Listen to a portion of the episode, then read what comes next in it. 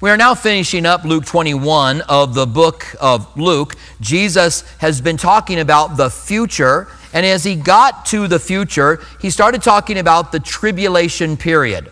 This is a time at the very end of the age, right before he returns, that God's wrath and judgment is going to be poured out on this earth. It's a 7-year period.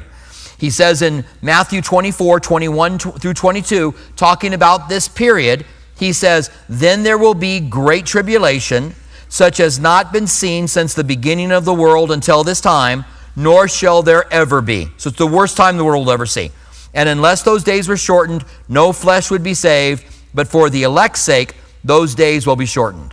I think that's telling us that Jesus waited as long as he could, that God wanted to come back earlier, or wanted to come back later to see more people saved, but the world is going to be destroyed. Man is going to destroy the world, or something's going to happen, and so the days have to be shortened because no flesh would be saved, it says. No flesh would remain. Now, in Luke 21, after Jesus talks about this tribulation period, he gives us this prayer, and it's an interesting prayer. We talked about it a little bit last week. He says in Luke 21:36, "Watch therefore, and pray always that you may be counted worthy to escape all of these things that will come to pass and stand before the Son of Man." So taking that in context, he's talking about the tribulation period, and then we are to pray that we could be counted worthy to escape all of these things. It seems that Jesus is talking about a pre-tribulation rapture or resurrection, as we talked about last week. That is the larger event that has the rapture or the gathering of the living Christians who will be changed in a moment, in a twinkling of an eye. Now, I've gotten a couple of questions here lately as to why we spend so much time talking about the last days. It's interesting. I got this question about 6 months ago, and I knew we were coming up to Luke 21, and I knew we were going to start the book of Revelation, and so we hadn't been talking about the last days all that much when he says, "How come you spend so much time talking about the last days?" I'm like, well, buckle your seatbelt, because it's about to happen even more. Here's the thing. A little over a quarter of the Bible is prophecy. So as you make your way, and we go line by line, verse by verse through the Bible. We're in Revelation now on Wednesday nights. We started last week. We covered the first 3 verses. We're going to cover 4 or 5 more verses as we begin to get the unveiling of Jesus. That's what the book of Revelation is. It's not the unveiling of the horrible things that happen at the end of the world. It's the we learn more about Jesus in the book of Revelation. It's the unveiling that we are going to know about him throughout the book, and it's very powerful.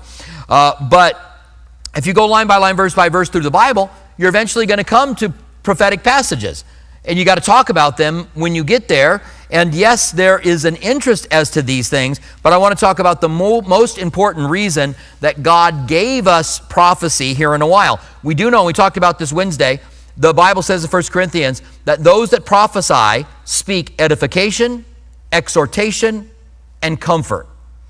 Some get anxiety when they think of studying the book of Revelation. They're like, I don't know that I want to study it because I don't want to hear all these horrible things. But God's given it to you so you will know beforehand that you could be edified, that you could be encouraged, and that you could be comforted as you study it. And that's one of the reasons that we do that. Now, Jesus gives this prayer, which looks like we're praying to escape. Pray that you'd be counted worthy to escape all of these things. And some people say, those who are post-tribulation, that believe Jesus is coming back at the end of the tribulation period, will say, well, he's just giving us a general prayer that we should be able to pray to escape all of these things in our lives. Well, that would make sense if you could take it out of its context. If you could divorce it from its context, then you could say, well, he's saying that we ought to have a general prayer to escape difficulties in our lives. But the context is the last days, that we would be counted worthy to escape all of those things. So I want to show you today 5 or 6 things, depending on how much time we have and depending on how much I take on each one. I want to show you 5 or 6 things that the Bible tells us that show us that the rapture is going to happen, this resurrection, before the tribulation period. Now, this is an in-house discussion, meaning if you believe it's in the mid or pre-wrath or post-trib, or you're an amillennialist, or you are a post-millennialist, we extend the right hand of Christian fellowship to one another. We are brothers and sisters in Christ. And what you believe about your eschatology does not change what you believe about your salvation, your soteriology. That's the theological term for it, that you have been saved by Christ, that you have been given eternity. You're not going to get up to heaven and God go, oh, you're a postmillennialist. Well, we got another place for you. We're all brothers and sisters in Christ, and we should not let these things divide us. If you disagree with me, that's fine. If I disagree with you, that's fine. I like to hear why people believe other things. I like to know if you've got something that you believe about Jesus' prayer to pray to escape all of these things that's different than what I'm saying, I would love to hear it. I really would. You can send it to robert@calvarytucson.com. I don't answer all of the emails I get. And if I start reading an email and it's rude, I bail out, so just know that, all right? Because it's a drag to read rude emails. Will you agree with me on that? It's a drag when someone's just rude and hey, say whatever you want to say. Just be nice. That's all I ask. It's pretty easy. Just be nice. And I can't answer all of them, so know that. I've had people tell me, you promised you'd answer if I send it. No. I said I can't answer all of them. I may answer some, but I can't answer all of them. But we want to be civil, and we'll talk more about that as we get into this study here. So what I want to do is just cover different passages in the Bible that also tell us that that this rapture, this strange event, this mystery, as it said in Corinthians, of some people being alive, being changed to their glorified, immortal bodies. Flesh and blood cannot inherit the kingdom of God, so God's got to transform this body so I can be in heaven in eternity. The people that have died before us, who are Christians, are in heaven now, but they are in a spirit form. Now remember, angels are spirits, and angels can manifest in a body. So can the people in heaven who are spirits now manifest in some kind of a body? That's a question that theologians have. I don't know that we've got good answers to that, but they are in the presence of God now, but there will be a resurrection when they will be given a glorified body that is like Christ's, the Bible says. And so I just want to give you these several points that I think show us that the rapture, or this resurrection rapture, happens before the tribulation period, okay? So first of all, it says that it's going to be, when Jesus appears, it's going to be like the days of Noah. Here's the passage. It's Luke 17:26-30. It says, as it was in the days of Noah, so it will also be in the days of the Son of Man. They ate, they drank, they married wives, they were given in marriage until the day that Noah entered the ark, and the flood came and destroyed them all. Likewise, as it was in the days of Lot. They ate, they drank, they bought, they sold, they planted, they built. But on the day that Lot went out of Sodom, it rained fire and brimstone on heaven and destroyed them all. Even so it will be on the day when the Son of Man is revealed. Now here's the thing about both of those events. The flood and the destruction of Sodom and Gomorrah were God's wrath and judgment. The flood, because violence had filled the face of the whole earth. Sodom and Gomorrah wasn't only homosexuality. It was their neglect of the poor. They were living a selfish lifestyle, and Psalms tells us that they neglected the poor, and that's why God judged them. The poor were living in squalor in Sodom and Gomorrah, and they were living this selfish lifestyle, and so God judged them for it. Now, the tribulation period is God's judgment. That's why Jesus brings up the flood, brings up the destruction of Sodom and Gomorrah, and brings up the tribulation period, because they're all God's judgment.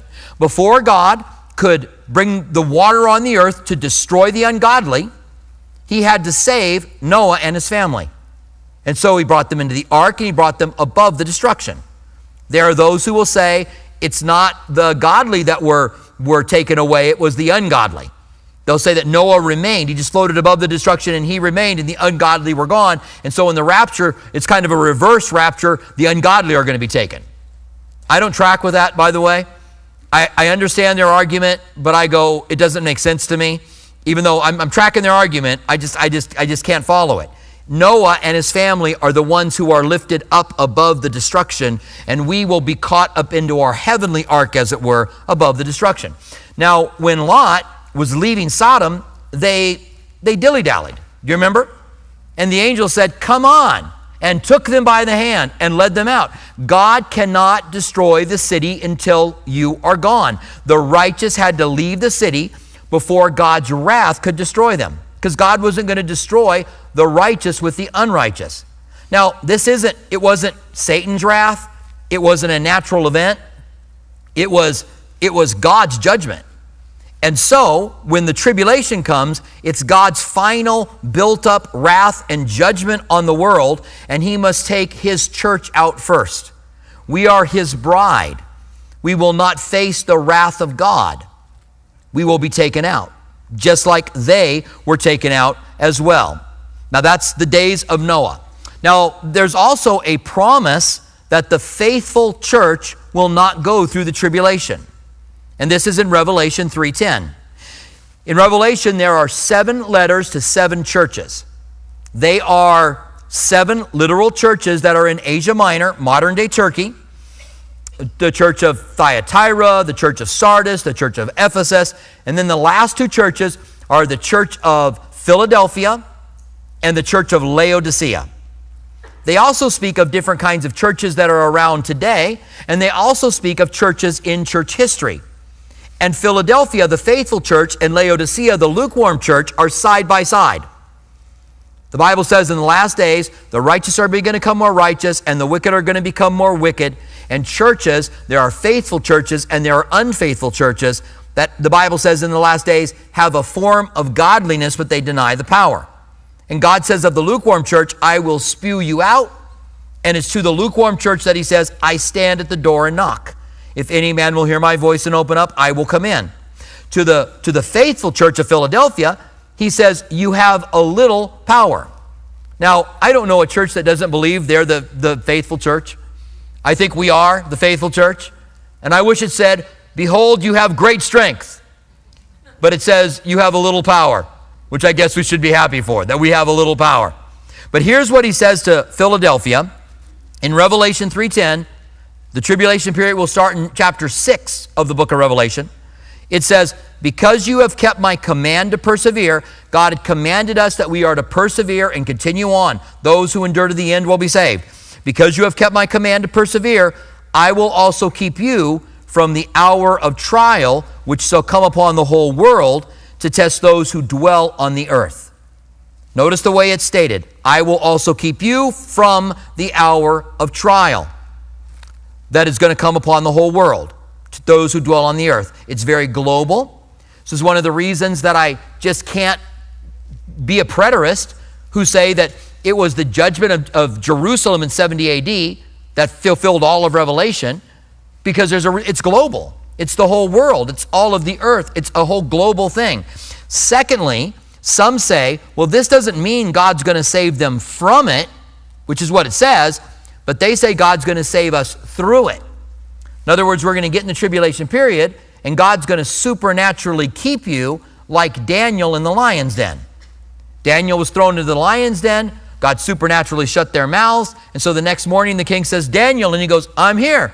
And the king is like, praise God, you know. And if you know the story, he's kind of trapped into throwing him into the lion's den.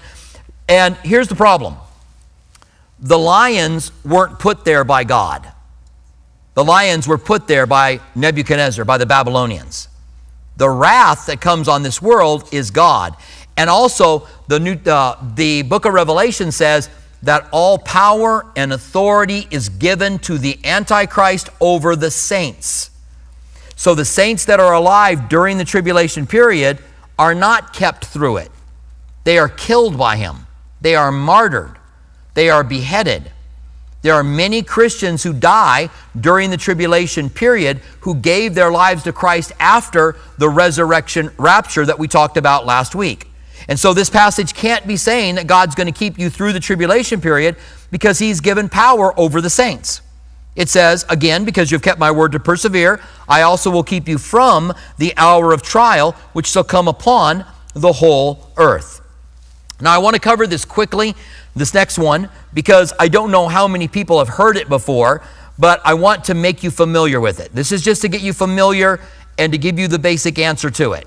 So there are some who say that the pre-tribulation doctrine is a demonic invention, that we got it from demons, and that when I'm teaching it, I'm teaching something that is demonic.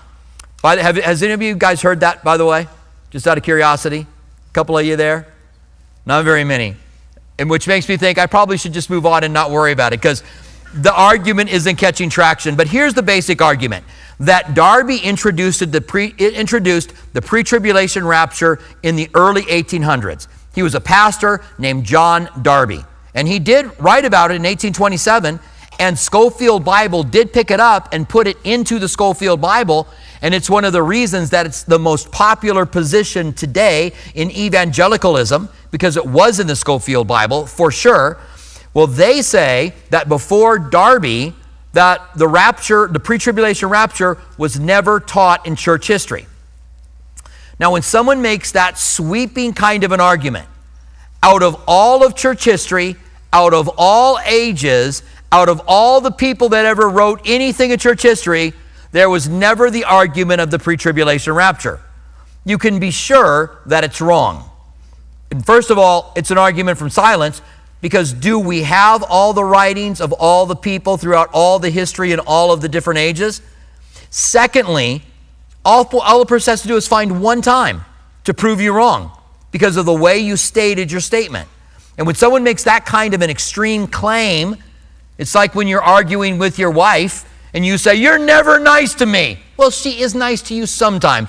Don't say she's never nice to me. That's a sweeping argument you're going to lose, because she's going to go, "What about yesterday when I made you the dinner you like? I was nice to you then." And you've been proven wrong. Here's the thing, and I'm not going to go over the data because we don't need to. There were a lot of people that taught the pre-tribulation rapture before Darby. It just wasn't the body of Christianity.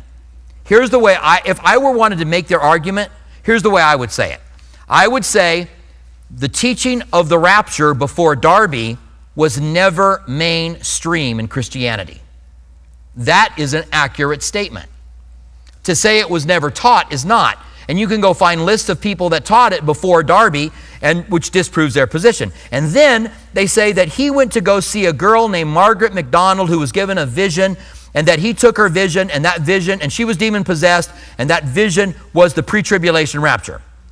But when you go and look at it, he wrote about the pre-tribulation rapture before he went to go see Margaret McDonald, and he did go to see her, and her utterance you can read. Just look up Margaret McDonald, visionary, or utterance, and the Wikipedia page has her utterance on it. And when you read it, it's post-tribulation. And when I told David Guzik this, if you know who David Guzik is, he's another Calvary Chapel pastor. When I told David Guzik this, David said to me, "So the next time someone tells me that we got the rapture from a demon-possessed girl, I can tell them, the demon-possessed girl's on your team, not our team." I said, "That's exactly right." In other words, this is an urban myth, and people keep spreading it. I keep seeing videos on it. Now, it's probably because I watched a couple videos on it on YouTube, and the algorithm went, "Oh, that's what this guy wants." So I keep seeing videos of people saying it, but I keep wanting to say, stop spreading an urban myth. It's like when you hear that they were drilling in Russia and they drilled so deep that they heard the screams of hell. That is an urban myth, and pastors used to teach it. One pastor taught it, and somebody else taught it, and somebody else taught it. It's an urban Christian myth, and this is as well. He wrote about it before he met her. She thought something else. He didn't believe it. Plus, he rejected this early 1800 Pentecostal movement. He went to see it and rejected it. That doesn't mean it was right or wrong. I'm just saying that John Darby himself said, this is not genuine. And so why would he take anything from that and make a belief out of it if he rejected it? All right, I spent too much time on that since only two people here had heard of it. The next argument is that you and I are saved from the wrath to come. We are the bride of Christ. The tribulation period is a time of God's wrath. Let me give you a passage for that. This is Isaiah 13:13. "Therefore I will shake the heavens." Notice this is more than global. This is like universal, or it's of the universe. "Therefore I will shake the heavens, and the earth will move out of her place, and the wrath of the Lord of hosts, and in the day of his fierce anger." Now, there are many other passages that talk about the day being his indignation and his anger. He has stored up all of his judgment for that generation. And we might feel bad for that generation, but remember that Jesus said the same thing to the religious leaders in his day. All of the blood of all of the prophets that have been killed from your fathers is going to be required of you. So they were going to have to take all of the responsibility, because they rejected the Messiah, of all of the blood of the saints that had been killed by their fathers. And so God's been storing up his wrath. He could have poured his wrath down upon this earth a long time ago. A lot of horrible things have been done. A lot of atrocities have been done. But God will pour out his wrath in that last 7 years. Now, we're his bride. We are righteous by the blood of the Lamb. We're like Lot and his family. We're like Noah and his family. God can't bring his wrath on the earth until we are taken out of the way. 1 Thessalonians 5:9 and Romans 5:9, it's easy to remember because they're both 5:9, say this: for God did not appoint us to wrath, but to obtain salvation through the Lord Jesus. Romans 5:9, much more than having now been justified by his blood, we shall be saved from the wrath that is to come. Now, some people say this is the general wrath, that it's not a promise to be kept from the tribulation period. I have no doubt that it is talking about general wrath, but the tribulation period is God's wrath, therefore we cannot go through it. Now, Dr. Ed Hindson, who taught at Liberty University, he taught 100,000 students in person. And he's one of the foremost authorities on eschatology, the study of the last days. He was here at our conference last March, and he passed away, 3 months ago or so. A great loss to the Christian world, by the way, because of his mind. And we're going to miss him. But when he was here, he said, for you to believe that God is going to pour his wrath out on his bride is like believing that some guy would beat his wife up for 7 years, or his fiance up for 7 years, and then say, let's go get married. And those that believe it in the middle of the tribulation period, they believe they're only going to beat the bride up for 3.5 years. Now, that's a great point. It's God's wrath.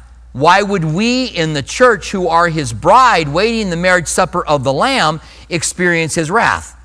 If it were the wrath of Satan, okay, we can experience it. If it was the wrath of other people in the world, we could experience it. But it's God's wrath and judgment, so we will not experience it. Now, let me give you just a couple more. There is the absence of the church during the tribulation period in the book of Revelation. The church is mentioned in chapters 1, 2, and 3 over 20 times. And then when you get into the tribulation period between Revelation 6 and 18, there's a heavenly vision in chapters 4 and 5. And then there's the opening of the seal. The tribulation period is made up of the 7 seal judgments, the 7 trumpet judgments, and the 7 bowl judgments, like bowls that are being poured out. I say that, and sometimes people go, what kind of bowls are they?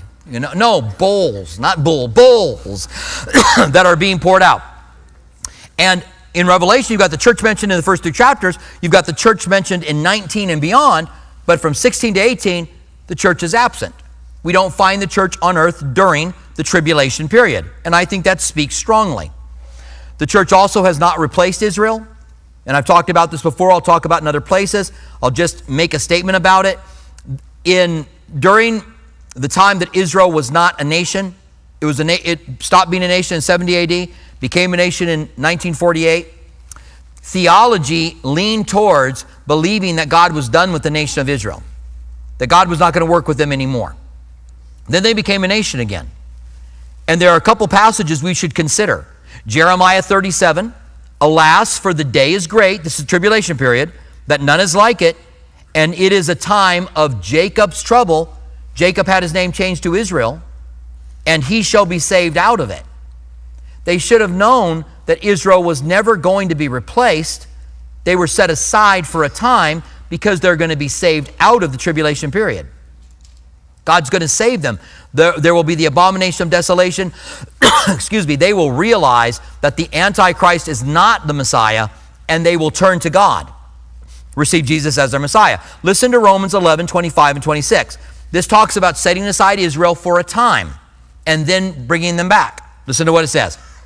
For I do not desire, brethren, that you should be ignorant of this mystery, lest you should be wise in your own opinion, that blindness in part has happened to Israel. So it was never blindness for all of Israel. There have been Jews throughout all the centuries that have gotten saved. So blindness in part has happened to Israel until the fullness of the Gentiles comes in. Until the fullness of the Gentiles. So all Israel will be saved. As it is written, the deliverer will come out of Zion, and he will turn away ungodliness from Jacob. So God promised that he's going to restore the nation of Israel. People will say, well, there's saints in the tribulation period, and there's Israel in it. Israel's mentioned over and over again, and that's the church, because the church has taken all the promises of Israel. Now, I just want you to try this experiment at home. Let's see, do you have two kids? Anybody here have two kids? With both of your kids present, promise one of your kids ice cream. I'm going to go make you ice cream. The other one's, I want some ice cream too. Not right now. Then go and make the ice cream, and then bring it back and give it to the other child, and see how that works. That's the idea, that God makes all these promises to Israel and then says, nope, the church is going to get them. It's not fair. Plus, God said, I will never forget you, my people. He said this to Israel. I've carved you on the palms of my hands. And even though a woman forgets the child in her womb, I will never forget you. So God has not rejected Israel. There's the last trumpet argument, that the rapture happens at a last trumpet, and the last trumpet is in Revelation 11. It's the last of the seven trumpets, and so then it can't be a pre-tribulation rapture. Excuse me.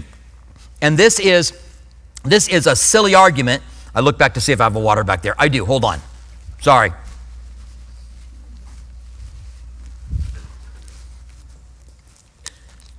Let me get a drink before I say how silly their argument is. Now, this is a silly argument. It's like the argument, the word rapture is never in the Bible. And I get that on social media. There is no rapture. Yes, there is. That's how you respond, because there's no argument behind it. Or the word rapture is not in the Bible. That doesn't mean the concept isn't there. And if you are biblical in any way, shape, or form, you believe in the rapture. So to argue that the seventh trumpet is the last trumpet is to say there'll never be another trumpet after that trumpet. There can be the last trumpet of the church age for the Gentiles. There can be the seven trumpets of Revelation, and there can be other trumpets. As if God's going to go, no more trumpets after the seventh trumpet ever. On earth, if you're playing a trumpet, stop it. Put the trumpet down. There can't be the noise or sound of any trumpet at all. So it's just not a good argument. If we're going to make arguments, let's make them good arguments. I think there are some good arguments. We just want to make them good arguments. All right? One more, and then we'll look at the closing. The Antichrist does not need to be revealed first before the rapture of the church happens. This is 2 Thessalonians 2, 1 through 3. And they say, well, it says that the Antichrist has to be revealed first before it. And we know that the Antichrist comes at the beginning of the tribulation period. When the first seal is torn by the Lamb who was slain, which is Jesus, the white horse comes out.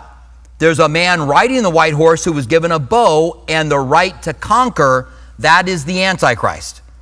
And so if the Antichrist has to come first, and we know he comes after the tribulation period starts, then we would have to be in the middle of the tribulation period when the Antichrist would come. That's their argument. But listen to what it says in 2 Thessalonians 2, 1 through 3. This is their passage. Now, brethren, concerning the coming of the Lord Christ and our gathering together to him. That's the rapture. That may be a better name for it than the rapture, the gathering. Because that's what it says, our gathering together to him. We ask you not to be soon shaken or in mind or troubled, either by spirit or by word or letter, or as if from us, as though the day of Christ had come. In other words, somebody had come to them and told the Thessalonians, you're already in the tribulation period. The day of Christ has come. People say that today too. That's another one-liner I get on social media a lot. We're in the tribulation period. That's what they'll say. We're in the tribulation period. And I always say, why do you think that? They don't answer. We're in the tribulation period. If we are, then we'll see the Antichrist. So don't be shaken, thinking that the day has come. Then he says this, as if the day of Christ had come. Let no one deceive you by any means, for the day will not come unless the falling away comes first. This is the apostasia. In the last days, there will be Christians who will fall away from their faith in a large number. I believe we're seeing that today with progressive Christianity. They look at their hearts. They don't want to look at the Word of God. Let's look at our hearts. What do our hearts say? That's our authority. God's love and whatever you think God would do, that's probably what he's going to do. And I think that, and they don't, again, their authority is not Scripture. So I think that is the great falling away. Now, I could be wrong. Maybe it's something different, but I look at it today and I think that's Laodicea, the church of Laodicea. We'll talk about that in our study of Revelation. So the falling away has to come first, and the man of sin must be revealed. And the man of sin revealed. The only thing it says that has to happen first here is the falling away. It doesn't say, they read it this way, for that day will not come unless the falling away comes first and the man of sin is revealed first. That's how they read it. That's not what it says. It says the falling away comes first and the man of sin is revealed. Because when the first seal is torn in the tribulation period, it's the Antichrist. So once you see him, you know it. So when people do tell me, well, we're in the tribulation period right now, my response is always, who is the Antichrist? And then I have to add in, don't tell me it's Trump, don't tell me it's Biden, because they don't qualify, because it's crazy how many people will say things like that. We would have to know the Antichrist is. We know we're not in the tribulation period now, because if we were, it would be obvious who the Antichrist is. And so it doesn't mean he has to come first, it means he has to be there, and they thought they were in the middle of the tribulation period. Now let me give you three things in closing. First of all, if you're here today and you believe in mid-trib or pre-wrath or post-trib, or you're an all-millennialist or you're a post-millennialist, it's all fine. We are believers. As I said earlier, this is an in-house discussion. So let's disagree agreeably. Let's disagree agreeably so that we can see people come to Christ. Because I have no desire to persuade people to believe like me. If you do, or you're persuaded by my arguments, great. We really want to know the truth, right? That's what we want. We want to know what the Bible says. And so if you go, well, I don't agree with those for these reasons, that's fine. It's okay. Listen to how the Bible says we are supposed to interact with someone we disagree with. This is 2 Timothy 2:24 and 25.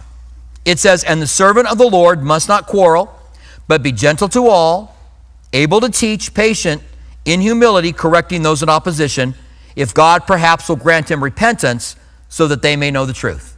The servant of the Lord must not quarrel. We are not to argue. We can share our differences. I want to know them.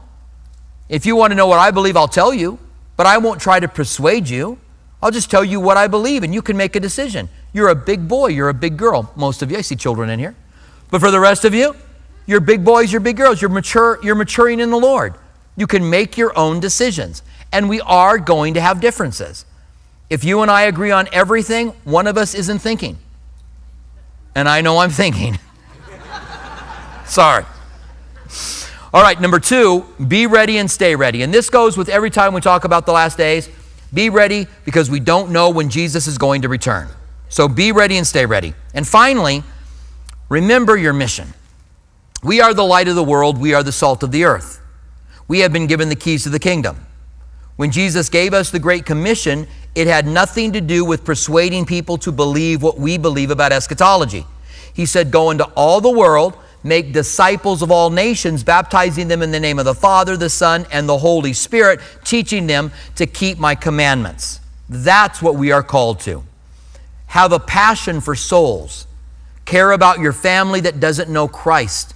Care about your friends who don't know Christ. Care about your co-workers who don't know Christ.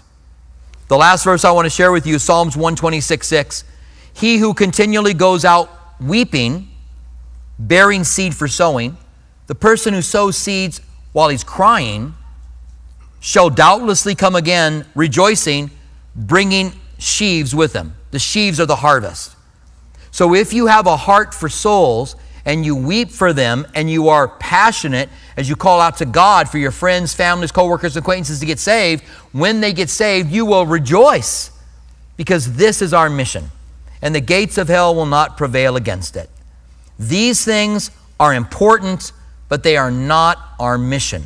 Our mission is seeing people saved, being filled with the Spirit, sowing seeds, watering seeds, and seeing people come to Christ. Stand with me, would you? And let's pray together. Father, we want to thank you that you give us prophecy for edification, exhortation, and for comfort.